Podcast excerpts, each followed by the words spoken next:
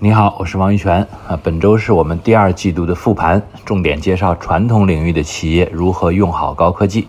昨天呢，我们从企业自身的角度出发，介绍了企业不要片面理解科技，科技不光是产品，也可以是零配件、生产、仓储、物流、营销等等各个方面的提升。今天呢，我们换个角度，从消费者的角度看看科技带来的转变。因为如果消费者都已经在大量使用新科技了，作为为消费者提供服务的企业，如果不能及时跟上，利用消费者熟知的科技来提供服务，那么在竞争中呢，就难免会落下风。其实消费者的改变呢，最明显的行为就是对手机的使用。网上购物自然不必说，连搬家、做菜、洗车、修马桶、理发、美甲等等线下服务性质的业务，都基于移动互联网加上位置服务，叫 LBS，得以进入了千家万户。现在国内的移动支付呢，已经普及到各个不同的领域了，餐馆啊、商场啊、医院啊、交水电费啊、网上购物啊、火车、飞机票等等等等。可以说，在中国，只要有消费的地方，就能使用移动支付。那我们作为企业来讲呢，如果不能让用户利用移动支付为他使用你的业务买单啊，你肯定是落后了。随着移动支付的普及呢，甚至不带钱包出门都已经成为大家的新习惯了。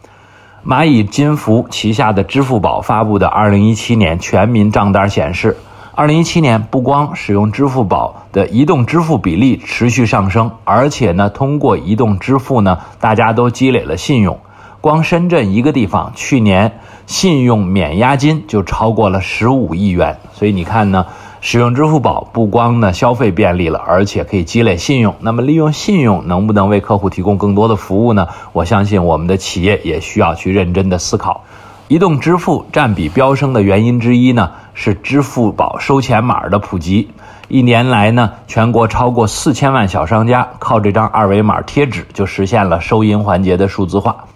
光深圳就有一百二十六万小商家申领了收钱码。不管是在餐厅买单、商店购物，还是抓娃娃机和烤红薯摊，甚至街头艺人，现在都支持手机支付了。这一点呢，也被认为是中国的新四大发明之一。哈，我们在全世界的移动支付领域都走在了前面。那不光是支付，其实呢，我们生活当中各个领域呢，都能看到高科技的改变。比如说在工作当中呢，我今天就要给大家介绍一个新词汇，叫做“无孔不入”的工作空间，叫做 Porous Workspace。就是所谓能让你在任何时间和任何地点都展开工作的这样的工作环境，那这让我想起来，原来鲁迅先生讲的说，时间像海绵里的水，哈，海绵就是这个多孔的 porous，无孔不入的意思，挤一挤总是有的。现在呢，你的老板该高兴了哈，你的工作时间也像海绵里的水，随时随地都可以完成。这种趋势呢，正在改变办公室的设计，让家庭办公室或者工作角成为现代家庭中的必备之物。这种趋势呢，还正在把本地的星巴克咖啡连锁店变成了一个工作场所。那中国我们也看到，越来越多的咖啡馆其实都变成了工作场所。越来越多的人在咖啡馆拎着个电脑，一工作就一整天啊，所有的花费只是一杯咖啡而已。而同时呢，这个趋势还令办公室与家庭、全职工作者与自由职业者之间的界限变得模糊，而且随着时间的推移，这种界限将会变得越来越模糊。那我们原来也介绍过啊，我们认为说全球的一个创新趋势叫积木式创新。积木式创新的一个核心原因呢，就是创新者所需要的那些配套的能力。比如说，一个企业家从高校拿到了先进科技，他需要大量的协作研发，他也需要别人帮他做产品的设计，帮他做生产，帮他做销售，帮他做营销。那所有这些外部需要的资源呢，以前都只有从大公司才能获得，但是现在呢，从从整个的产业生态环境当中，你就能通过协作的方式，能够获得别人的配合了。那这种配合的原因，就是我们讲的无孔不入的工作空间造成的。因为它指的呢，是一个能让任何人都方便工作的场所，无论何时何处都能展开工作。那另外一个词儿呢，叫做维基工作啊，Wiki Work，则是指呢，网络已经允许公司的员工以全新的、令人惊讶的方式来分配工作。也就是说呢，像维基百科一样，每人包一块，合起来就能完成一个很大的工作。当然，这里呢，不光指公司内部的员工，外部的协作也会很紧密。所以我们说呢，积木式创新不只是国外的趋势哈，在中国也在迅速的普及。那此外呢，办公空间和资源也可能在会更大程度上被人们共享啊。我们原来已经介绍过了国内的优客工厂，那这个趋势现在看起来还会进一步的扩大。那这个是工作，在学习上，其实我们更是感同身受的知道科技对我们的影响哈。最典型的这个影响就是知识付费，啊，尤其是以得到 APP 为代表。二零一六年有知识付费意愿的用户暴涨了三倍哈。二零一七年的数据还没有看到，因为刚刚是一八年的一月份，但我相信这个数目的增长一定也相当惊人，因为到二零一六年底的时候呢，知识付费用户就已经达到近五千万人了。那而且呢，很多人预计今后的产业规模有望达到万亿啊，知识付费呢明显成了一个新的风口。但是这一轮的知识付费呢，其实还是有很多的技术成分的啊。除了我们说的用上了移动的 APP，包括呃用上了很多的直播这样的技术手段，但是其实更重要的呢，就是把如何把一个系统的知识把它拆散成零散时间传递给用户，在这方面呢，其实我们说它也是一种软的科技。以得到 APP 为代表的这样的一批知识付费工作者呢，正在逐步解决的这个问题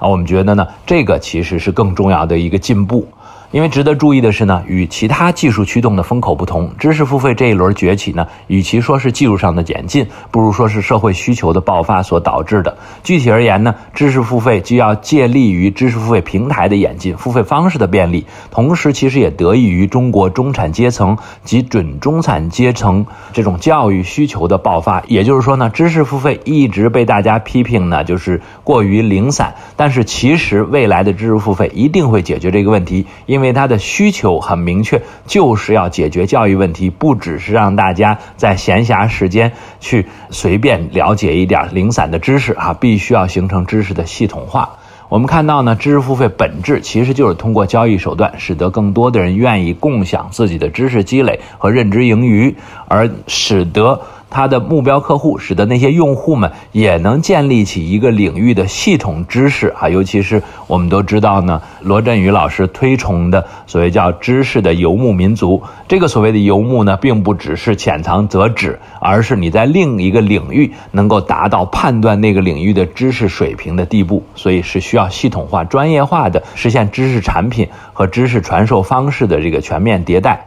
那么。除了学习以外，生活我们也发现呢，科技正在入侵。我们去年呢就介绍了智能语音互动会占领客厅啊，原来我主要认为呢是智能电视的互动。在今年的 CES 上呢，我们介绍说这个智能电视互动的趋势没有错，但同时呢，利用智能音箱对其他家用设备的控制成了智能家居的标配。啊，我们曾经介绍过，说比尔盖茨一九九五年写了一本书叫《未来之路》，里面有一张专门写未来的智能家居。结果到二零零五年拿出来看呢，这一张还是未来。其实到了二零一五年拿出来看，这一张还是未来。但是到了二零一七年就发现不再是未来了。但是从未来变成现实的最核心的原因，比尔盖茨没有预料到，其实是人工智能的进步。因为呢，我们可以用语音控制一切了，就是通过语音语义的理解，我们才能做到。这一点，而语音语义的理解上呢，这个飞跃还在继续哈。我们今年的 CES 上呢，就请来了科大讯飞的董事长刘庆峰做演讲，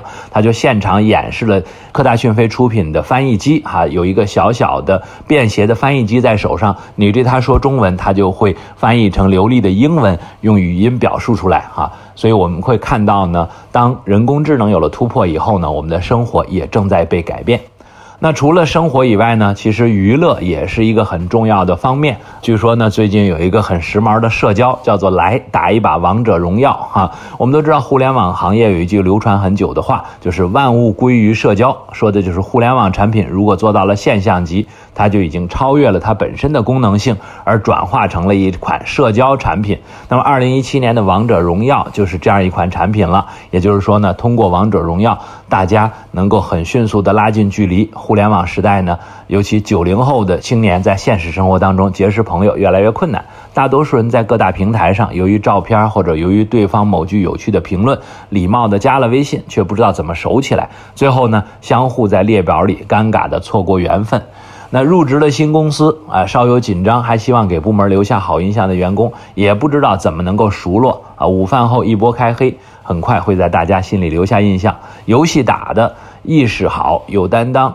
在工作上也不会太差，以后合作起来还能混到脸熟。所以呢，游戏和合作竞技就这样成了拉近距离的渠道之一。显然呢，王者荣耀本身也看到了用户这样的习惯和需求，上线了亲密度系统，让恋人朋友之间更加紧密地联系到了一起。而朋友之间呢，王者荣耀更是成了开黑的第一选择哈，因为绑定了微信和 QQ 好友关系，轻松的就能实现查看好友段位排行。最方便的是还能邀请组队。那慢慢的人们开始描述一段关系时，会有人说我们打王者认识的。当然了，我们说游戏背后也是科技的体现。其实不光王者荣耀，我们也讲到呢，未来的电竞啊，也是游戏的一个主要方面。电竞赛场上很可能也会变成一个社交的主要的场地。所以我们说呢，应该说在生活、学习、消费各个领域，哈，技术都正在对消费者形成深刻的改变。我们今天呢，主要说了三点。第一呢，就是技术改变了消费者，为消费者提供服务的企业